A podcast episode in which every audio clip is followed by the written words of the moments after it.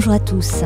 Quel plaisir de vous retrouver pour ce nouveau rendez-vous audio pour parcourir ensemble l'actualité traitée par le Defrénois sur le mois écoulé. Je vous invite donc à me suivre pour cet épisode 2 du podcast de la rédaction du Defrénois, où il sera notamment question du prochain congrès, du logement du couple et de tarifs. Alors sans plus tarder, épisode 2, à quelques encablures de Marseille.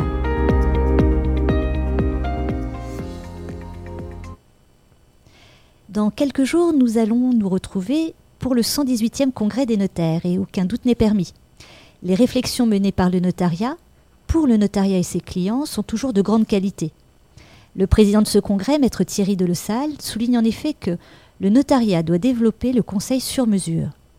Et les travaux de son équipe en offrent par la sémantique nouvelle d'ingénierie notariale choisie pour le thème de nombreuses déclinaisons afin de sécuriser la situation des acquéreurs dans le cadre des VFA, la délivrance de garantie de l'achèvement des constructions par le vendeur étant un mécanisme imparfait de nature à fragiliser la situation de ses acquéreurs, d'accompagner le chef d'entreprise tout au long de sa vie, de la création à la transmission de son entreprise, Enfin, dans le cadre familial, profiter du savoir-faire de l'ingénieur notarial et d'un outil comme la donation-partage transgénérationnelle avec réincorporation.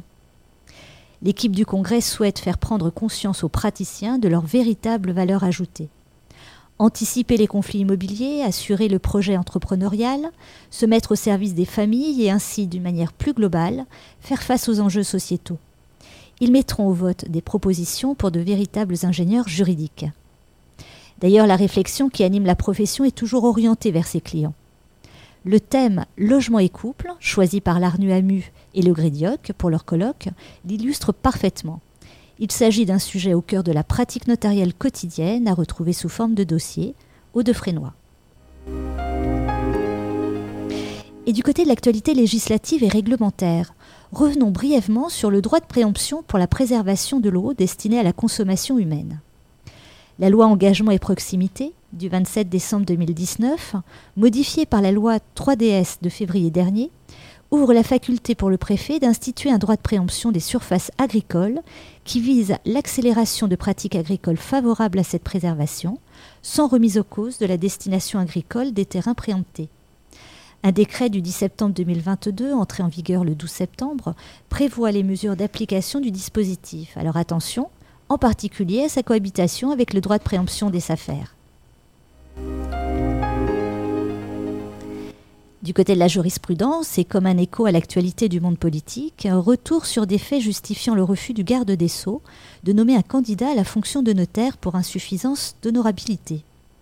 Par un arrêt du 19 juillet 2022, le Conseil d'État valide le caractère de gravité suffisant retenu lorsque l'examen du dossier du candidat a révélé qu'il avait giflé son ex-épouse alors qu'il venait chercher ses enfants au domicile de cette dernière, et qu'il avait été poursuivi pour des faits de violence volontaire sur conjoint ayant entraîné une ITT de moins de huit jours. Ces faits, bien qu'isolés et non réitérés, ayant uniquement donné lieu à un rappel à la loi, n'étaient pas suffisamment anciens et présentaient un caractère de gravité suffisant pour justifier le refus de nomination.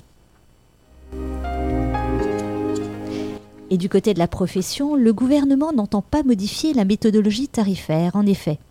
En réponse au sénateur du Finistère, Michel Canvet, qui juge cette nouvelle méthode issue du décret du 28 février 2022 moins claire et prévisible, le ministre de l'économie a indiqué le 8 septembre dernier que la méthodologie initiale prévoyait de fixer des tarifs en fonction du coût de chaque acte, mais elle s'est avérée impraticable à défaut de données de comptabilité analytique.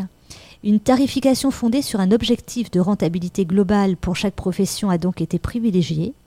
La méthodologie définie permet une pondération des critères sur la base d'une série d'indicateurs économiques, notamment le chiffre d'affaires total, le chiffre d'affaires régulé, le résultat régulé et le taux de résultat régulé, ainsi que leur dispersion au sein de chaque profession. L'ensemble des tarifs a donc été reconduit à l'identique pour la prochaine période biennale 2022-2023. Si vous souhaitez approfondir tous ces sujets, n'hésitez pas à consulter en ligne sur la base L'Extinso ou à feuilleter dans nos publications papier ou sur le kiosque l'extinso.fr tous les articles publiés au Deux Frénois et au Deux Frénois Flash, sous la plume notamment de maître Thierry Delesalle, Alexandre Turel et de leur équipe de congrès, mais aussi des professeurs et maîtres de conférences Sophie Lambert, Annie Chamoulot-Trapier, Quentin Guité-Chiellet, Marc Nico et de maître Henri Lenouvel, Jean-Christophe Bernard, Laurence Leroy, Éric Sévère ainsi que l'équipe de la rédaction. Alors, merci de nous avoir suivis et avant notre prochain rendez-vous Edio, n'hésitez pas à venir nous rencontrer sur le stand de l'Extinso, puisque nous ne sommes plus qu'à quelques encablures de Marseille. Au revoir.